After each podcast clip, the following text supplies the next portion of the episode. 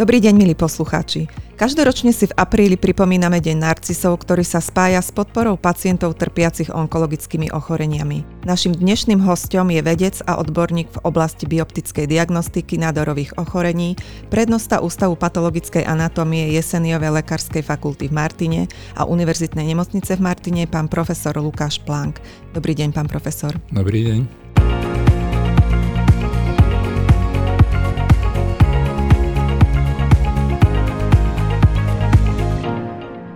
Diagnostika nádorových ochorení je pomerne zložitá záležitosť. Mohli by ste nám vysvetliť, pán profesor, v čom spočíva? Pokúsim sa to vysvetliť zrozumiteľne. Spočíva vlastne v komplexe krokov, ktorými pacient musí prejsť. A ten prvý krok je asi, že pacient si uvedomí, že niečo sa deje v jeho tele, niekde mu niečo narástlo alebo sa cíti ináč, ako sa cítil a tieto zmeny ho dovedú k lekárovi ten lekár ho začne posielať na celú sériu vyšetrení, takže tie prvé kroky obyčajne zahrňajú to, čo je každému pacientovi dobre známe, odber krvi, odber moča, prípadne nejaké radiologické vyšetrenia ako ultrasonografia, CT, NMR, myslím si, že to sú pojmy, ktoré sú dneska všeobecne známe. A pomocou všetkých týchto metód analytických a zobrazovacích sa dospeje k podozreniu, že u pacienta môže existovať nádorové ochorenie a v tom momente vzniká otázka, ako dospieť ku presnej diagnóze k mnohým pokrokom v diagnostických záveroch sa dá dospieť už na základe dobrej analýzy radiologických vyšetrení, čiže radiolog vie veľa vecí posúdiť už na základe vzhľadu daných zmien v danom orgáne, ale to rozhodujúce vyšetrenie je na konci celej tejto procedúry a to je odber tkaniva alebo buniek poškodeného orgánu, poškodenej časti tela, z ktorých musí patolog, čiže to, sú, to je naša práca, naše laboratória sú do toho zapojené, z ktorých musíme urobiť uh, diagnózu. Čiže aby som to zhrnul, celý postup diagnostický je interdisciplinárny, čiže zahrania rozličné medicínske disciplíny a je súčasne tzv. multiparametrický. Je to niečo ako pazlovačka, tie veci musia do seba dobre zapadnúť, aby tá diagnoza bola správne postavená. Aký druh materiálu musí byť odobraný pacientovi na definitívne stanovenie diagnózy? Toto sa vo všeobecnosti označuje ako biopsia, ak je to odber tkaniva, môžeme si predstaviť povedzme nejakú hrčku niekde v podkoži alebo materské znamienko na koži pacienta Ehm, alebo je to lézia hrčká útvar niekde vo vnútorných orgánoch. Čiže je potrebné nejakým spôsobom dostupným pre danú léziu odobrať toto tkanivo alebo odobrať len bunky. V danom prípade už potom hovoríme o cytológii. Zase môžem uviezť nejaký príklad. Napríklad je to stier, stier buniek z krčka maternice pri ginekologickom vyšetrení. A tieto tkanivá prichádzajú na pracovisko patológie Eh, kde je potrebné eh, tieto tkanivá analyzovať eh, pomerne zložitými metódami. Čiže naše pracoviská sú opäť nejakým komplexom, ktorý sa skladá zo spusty laboratórií a na konci týchto laboratórií je výsledným produktom tzv. histologický preparát, ktorý musíme my patológovia posúdiť v mikroskope a tým dospejeme k diagnoze. V čom presne spočíva vyšetrenie bioptickej alebo cytologickej vzorke, ktorú pacientovi odoberie nejaký lekár, špecialista s cieľom diagnostiky? Áno, spočíva to v, vlastne v krokoch, ktorými spracovávame daný materiál, lebo asi všetci rozumieme tomu, že keď vyberieme nejaké tkaniva alebo bunky z tela pacienta nejakým zákrokom, punkciou, chirurgickým zákrokom pri operáciách a podobne, tak toto tkanivo, ak by sme nechali v takom stave, v akom je, tak by sa začalo rozkladať a rozpadávať a nedalo by sa z neho nič e, vyšetriť. Čiže vo väčšine prípadov sa takéto tkanivové e, vzorky tzv. fixujú určitými chemickými látkami, ktoré umožňujú ich zachovať v takom stave, ktoré umožňujú ďalšie spracovanie až po posledné vyšetrenie. Týmto spôsobom vyšetrujeme väčšinu bioptických a cytologických vzoriek a hovorím o tzv. formalínovej fixácii. Formalín je tá chemikália, ktorou sa fixujú tkanivá a potom sa zalievajú do parafinových bločkov a z nich sa režú výsledné preparáty. Druhý krok, ktorý, druhý, druhá modalita, druhá možnosť, ktorý je menej častý, ale používame ho tiež vždy v spolupráci po dohode s daným operačným pracoviskom, je tzv. peroperačné bioptické vyšetrenie. Môžeme si to predstaviť ako vyšetrenie, kde pacient je po narkózou, leží na operačnom stole a chirurg zoberie časť tkaniva z daného orgánu, e, ktorý sa mu zdá byť podozrivý z chorobných zmien. A posiela toto tkanivo na pracovisko patológie, na peroperačné vyšetrenie, ktoré musí byť ukončené behom 10 až 15 minút. Toho je jasné, že dané tkanivo nemôžeme chemicky spracovávať, ale zmrazujeme ho tzv. šokovým krokom, po ktorom okamžite zhotovujeme preparáty. Toto vyšetrenie umožňuje základné rozhodnutie v zmysle, je to nádor, nie je to nádor, ak je to nádor, je to nezubný nádor alebo je to zubný nádor. A to umožňuje operátorovi, ktorému zavoláme behom tých 10 10-15 minút povieme výsledok, rozhodnúť o ďalšom postupe operačného zákroku. Alebo ak je to rakovina, a chirurg alebo ginekolog, e, urológ sa rozhoduje o vyňatí celého ložiska, tak nás žiada o rovnakým spôsobom o zhodnotenie resekčných okrajov. To znamená, my hodnotíme, či ten zákrok, v rámci ktorého bola vyberané to ložisko rakoviny, bol úspešný. To znamená, v tele pacienta nezostali žiadne rakovinové bunky v mieste toho odberu. Takže to sú dve také rôzne modality, ktoré používame. Aké spektrum vyšetrení sú pracoviska patologické anatómie schopné realizovať? Sú tieto pracoviska nejako špecializované? Áno, sú a tá špecializácia pokračuje dosť prudkým tempom, najmä v posledných dvoch desaťročiach, ale v zásade každé pracovisko odboru patologická anatómia musí disponovať lekárom, ktorý zložil špecializačnú skúšku a ktorý je schopný robiť základné vyšetrenia. To znamená aj prístrojové, aj materiálovo technické vybavenie každého pracoviska musí byť zhruba rovnaké, aby bolo schopné či už z daného cytologického alebo daného bioptického materiálu rozhodnúť, že či v danej vzorke sa nachádza alebo nenachádza nádorové tkanivo. K tomu sú patológovia veľmi dobre trénovaní. Ďalej rovnakým algoritmickým postupom rozhodnúť, či je to nádor zhubný, nezhubný. Ak je to nádor zhubný, tak tam tie kroky sú potom už trošku zložitejšie, ale opäť sú v schopnostiach aspoň základné vyšetrenia každého patológa a každého pracoviska patológie. To znamená určiť tzv. typ alebo druh rakoviny, a ďalej určiť, nakoľko je táto rakovina zhubná, čiže určujeme tzv. stupeň zhubnosti, odborne sa tomu hovorí grading. A v prípade, že pracovisko patológie dostáva celý resekčný materiál, povedzme vyoperovanú časť prsníka alebo vyoperovanú časť žalúdka, čreva, obličky a podobne, tak musíme určiť aj tzv. rozsah nádorového ochorenia, čomu hovoríme štádium alebo staging. Čiže tieto kroky musí byť schopný absolvovať každý patológ, respektíve každé pracovisko patológie. Ale Existuje veľmi veľa rozličných druhov rakoviny, hovoríme o stovkách a nie o tisícoch druhov rakoviny a niektoré z nich sú veľmi vzácne. Preto s niektorými diagnózami sa ten patológ každý stretáva pomerne často a je mm, dostatočne skúsený, má v tom smere dostatočné skúsenosti. A sú určité druhy rakoviny, ktoré sú veľmi zriedkavé a tu už nastupuje tá špecializácia, to existuje na celom svete, existuje aj to aj na Slovensku, že sú vytvorené buď regionálne alebo národné konzultačné centrá a každý patológ vie, komu môže danú vzorku poslať, ak si s ňou nevie ďalej poradiť a pokračovať e, v dokončení diagnostiky na definitívne vyšetrenie a to už eh, je vlastne odpoveď na vašu otázku. Preto potrebujeme špecializáciu. Ako dlho trvá, kým je vzorka vyšetrená riadne, vlastne kým dospiete k nejakému záveru, ktorý je dôležitý pre ďalšiu liečbu? Áno, tak ja sa vrátim späť k tým peroperačným vyšetreniam, tak tam už som hovoril, že skutočne od momentu, kedy vstúpi dané tkanivo vybraté na operačnom sále do dverí nášho laboratória, tak odvtedy sa počítajú veľmi ostro minúty a ten štandard je 12 až 15 minút, kedy telefonicky oznamujeme diagnózu, čiže to je skutočne veľmi krátky čas vyšetrenia, ale pri väčšine bioptických a cytologických vyšetrení, kde musí tkanivo prejsť e, krokmi chemického spracovania a ďalšieho ďalšieho analytického postupu v rozličných laboratóriách histologických, histochemických, imunohistochemických alebo molekulárne biologických, tak tam už tých krokov je pomerne veľa, ale štandardom aj na Slovensku všeobecne akceptovaným je, že bežné bioptické vyšetrenie by malo byť hotové do 72 hodín, to znamená do troch pracovných dní. Ak sa vyžadujú špeciálne vyšetrenia, tak ten interval môže naraz do 5 pracovných dní.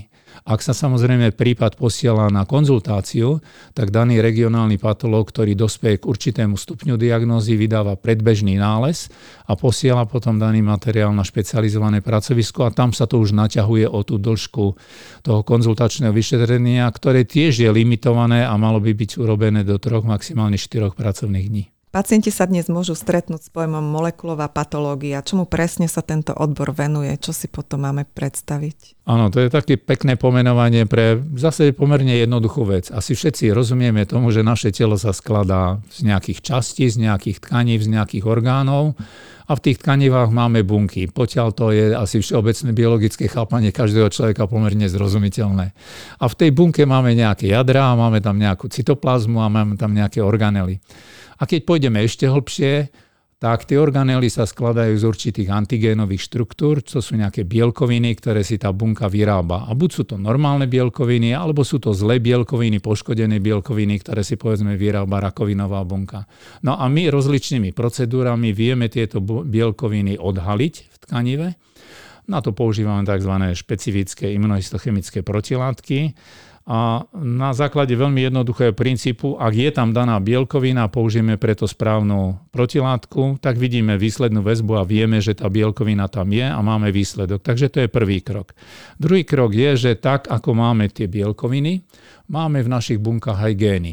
Lebo tie bielkoviny na to, aby vznikli, musí tam prebehnúť nejaká genetická informácia. To znamená, v bunkách, aj nádorových bunkách, máme nukleové kyseliny, deoxy a ribonukleové kyseliny, ktoré sa nachádzajú v rozličných častiach bunky. A dnešná patológia dospela až po takú úroveň, že je schopná tieto genetické informácie sledovať buď priamo v tkanive, to znamená priamo v tkanive znázorňujeme danú genetickú zmenu, tomu hovoríme in situ hybridizačné vyšetrenia, alebo z nádorového tkaniva izolujeme nukleové kyseliny a tie v našich genetických laboratóriách podrobujeme príslušným analýzam a tým dospejeme skutočne až na úroveň tej tzv. molekulovej patológie. V rámci preventívnych prehliadok sa niekedy odporúčajú sledovať tzv. biomarkery. Čo to presne je, ako sa tento parameter diagnostikuje? Biomarkery je pojem, ktorý v podstate existuje strašne dlho. Keď vám vyšetria vzorku krvi na, ja neviem, na biochemickú analýzu toho, či máte alebo nemáte zvýšenú hodnotu cukru, tak to je biomarker glykemického profilu, ktorý určí, či pacient má alebo nemá cukrovku. A úplne rovnako postupujeme aj my. To znamená, každé nádorové ochorenie sa vyznačuje určitými, ako som spomenul, buď bielkovinami alebo génami, ktoré sú jeho biomarkermi. To znamená, určenie týchto biomarkerov má zásadný diagnostický diagnostický význam, ale v poslednej dobe e, význam týchto biomarkerov a určovania priamo v tkanive e, vybratého z tela pacienta na patologicko-anatomickom pracovisku nadobudlo nový význam, pretože dnes na základe analýzy týchto biomarkerov vieme povedať, povedzme, ktorá genetická zmena, uvediem príklad, je zodpovedná za to, že v tele pacienta vznikla daný druh rakoviny pľúc a prečo tá rakovina rastie.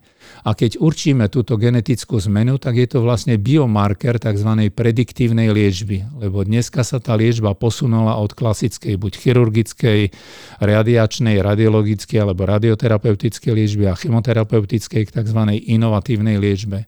To znamená, dnes majú onkológovia k dispozícii nové druhy liekov, ktoré fungujú na základe identifikácie biomarkerov. Môžeme si to predstaviť veľmi zjednodušene. Identifikujeme biomarker zodpovedný za priebeh danej rakoviny a inovatívny liek zablokuje daný biomarker. To znamená, zastaví rast rakoviny. Môžete bližšie vysvetliť, čo sú to prediktívne faktory a prečo je dôležitá ich identifikácia? V rámci tej spomínanej inovatívnej liečby sa v posledných dvoch desaťročiach, možno 25 rokoch posledných, rozbehli skutočne nové terapeutické modality, pretože v podstate možnosti inovácie chemoterapie sa vyčerpali, možnosti inovácie radioterapie sa neustále spresňujú presnejšími a presnejšími ožarovacími prístrojmi, ale bolo treba hľadať nové liečebné postupy. A tieto nové liečebné postupy práve spočívajú v dvoch možnostiach. Jednu možnosť som už veľmi krátko naznačil. Povedzme, v tele pacienta vznikla rakovina pľúc, ktorú vyšetríme a určíme, ktorý gen je zodpovedný za rast a priebeh danej rakoviny. A inovatívna biologická liečba smeruje k tomu, že daný gen, daná genetická zmena je zablokovaná a tým pádom rakovina prestane rast. Toto je úplne nový spôsob liečby, ktorý na rozdiel od predchádzajúcich, ktorý sa snažil zabiť rakovinu, či už ožiarením alebo podaním chemických látok, daný prístup umožňuje zastaviť rakovinu ale v kombinácii s doterajšími prístupmi chemo a radioterapie je možné dosiahnuť často vyliečenie pacienta. Druhá možnosť je, ak pacient nemá dostatočne silný biomarker na takúto inovatívnu cielenú liečbu, tak v zásade existuje druhá možnosť a to znamená možnosť tzv. modernej imunoterapie. V zásade si to môžeme predstaviť asi tak, že v našom tele máme imunitný systém, ktorý sa správa podľa jednoduchého princípu, ktorý zneužili aj niektorí politici, že cudzie nechceme a svoje si nedáme. A rakovina je niečo cudzie v tele pacienta. To znamená, imunitný systém by mal schopný zabíjať to cudzie, by mal byť schopný likvidovať rakovinové bunky. A niekedy je treba pomôcť tomu imunitnému systému nabudiť ho, aby to skutočne začal robiť. A na to existujú opäť ďalšie biomarkery, to sú veľmi špecifické bielkoviny, ktoré povedzme zostanem pri tom príklade rakoviny plúc, vieme identifikovať. Ak sú tam prítomné, zase onkolog má k dispozícii veľmi špecifickú cielenú imunoterapiu, ktorou pozbudzuje imunitný systém. Je to mimoriadne efektívny spôsob e, liečby, ktorý povedzme v posledných rokoch bol veľmi úspešný pri liečbe maligného melanomu, plúcneho karcinómu a podobne. Spomínali ste široké spektrum diagnostických vyšetrení. Môže si byť pacient istý, že tá diagnostika bude naozaj takáto dôsledná u neho a komplexná? Ja by som si želal, aby si každý pacient mohol toto prijať. Samozrejme, že to naraža na limity. Ehm, jedným limitom je, by som povedal, vybavenie pracovníctve, materiálno-technické a prístrojové vybavenie, lebo k tomu všetkému, čo som povedal, sú potrebné samozrejme príslušné analytické prístroje, príslušné automaty, ktoré štandardizujú vyšetrenia a podobne. Ďalej dané pracovisko musí disponovať e, určitým know-how, aby vedelo ovládať metodicky tie metódy, aj e, ich interpretáciu mať vycvičený personál. Toto všetko napríklad na našom pracovisku máme, na čo som veľmi pyšný v spolupráci aj s mnohými pracoviskami Jesenovej lekárskej fakulty, biomedu, genetickými laboratóriami a podobne.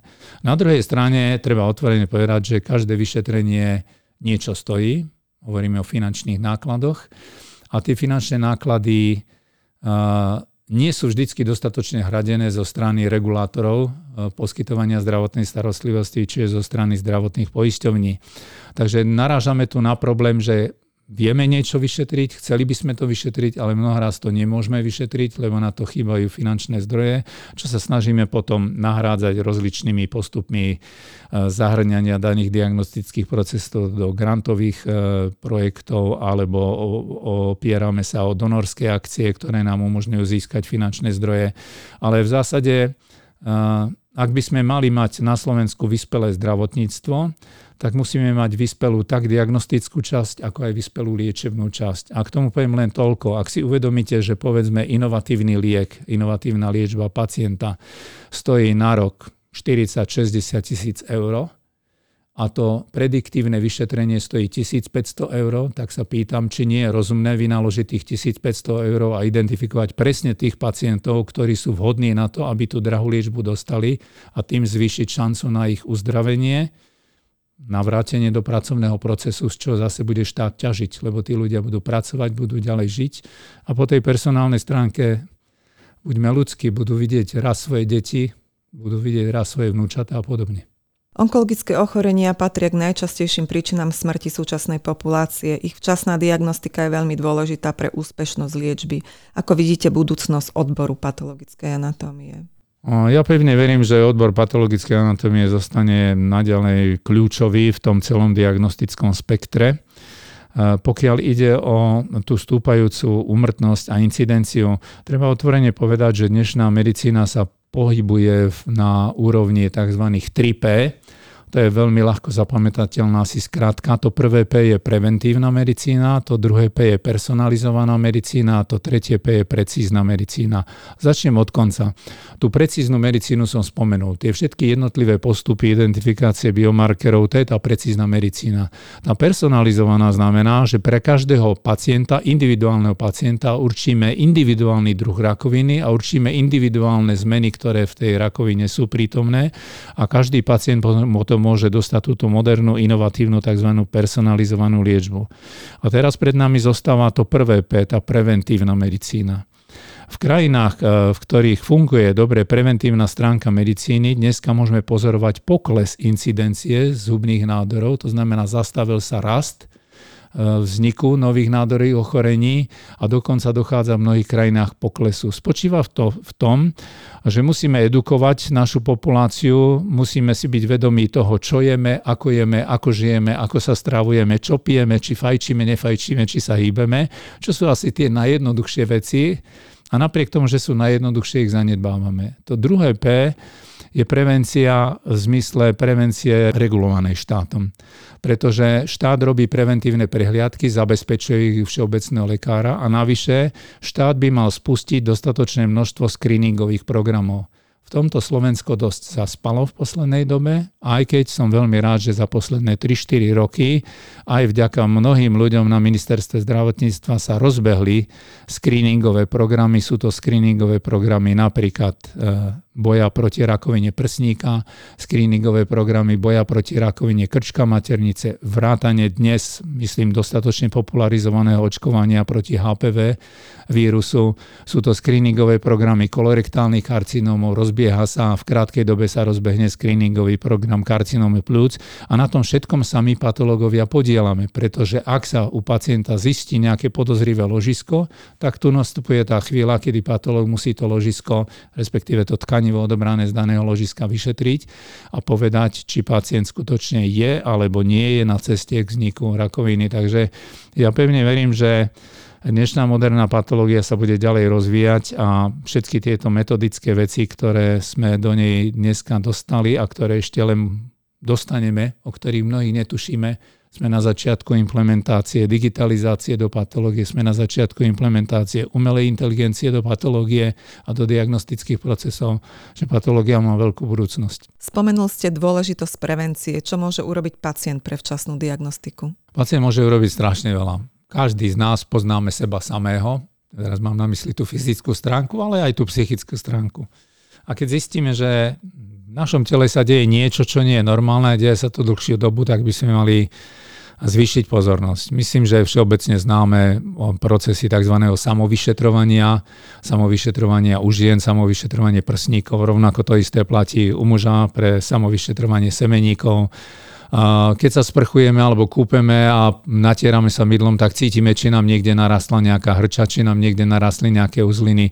V momente, keď sa niečo také deje, alebo zmenia sa naše stravovacie návyky, zmení sa naša stolica, zmení sa naša moč, tak e, v tom momente by sme asi nemali dlho rozmýšľať a radšej ísť dvakrát zbytočne k lekárovi, ako čakať niekoľko mesiacov a potom prísť neskoro. Lebo ak prídeme zavčasu, tak je možné zachytiť e, buď nastupujúcu rakovinu, alebo tzv. predrakovinové štádia, tzv. prekancerózy a tým pádom zabrániť tomu, aby vôbec rakovina v našom tele vznikla, alebo nedaj Bože, keď už sme prišli v štádiu včasnej rakoviny, tak zásadne si vieme zmeniť život. Poviem opäť príklad rakoviny plúc. Ak je rakovina plúc diagnostikovaná zavčasu a jej rozmer nie je väčší ako 2 cm, Pacient je liečený chirurgickým zákrokom a nemusí byť liečený ďalšími chemo, radioterapiami a podobne. Ak je ten nádor väčší, tak už šanca na jeho vyliečenie sa znižuje a čím neskôr príde, tým tá šanca je nižšia a platí to pre všetky druhy rakoviny. Milí poslucháči, dnes sme sa rozprávali o pomerne zložitej problematike diagnostiky nádorových ochorení. Našim hostom bol odborník v oblasti bioptickej diagnostiky, pán profesor Lukáš Plank. Ďakujem veľmi pekne. Ďakujeme vám veľmi pekne, že ste prijal naše pozvanie a my sa tešíme, že si nás pustíte aj na budúce.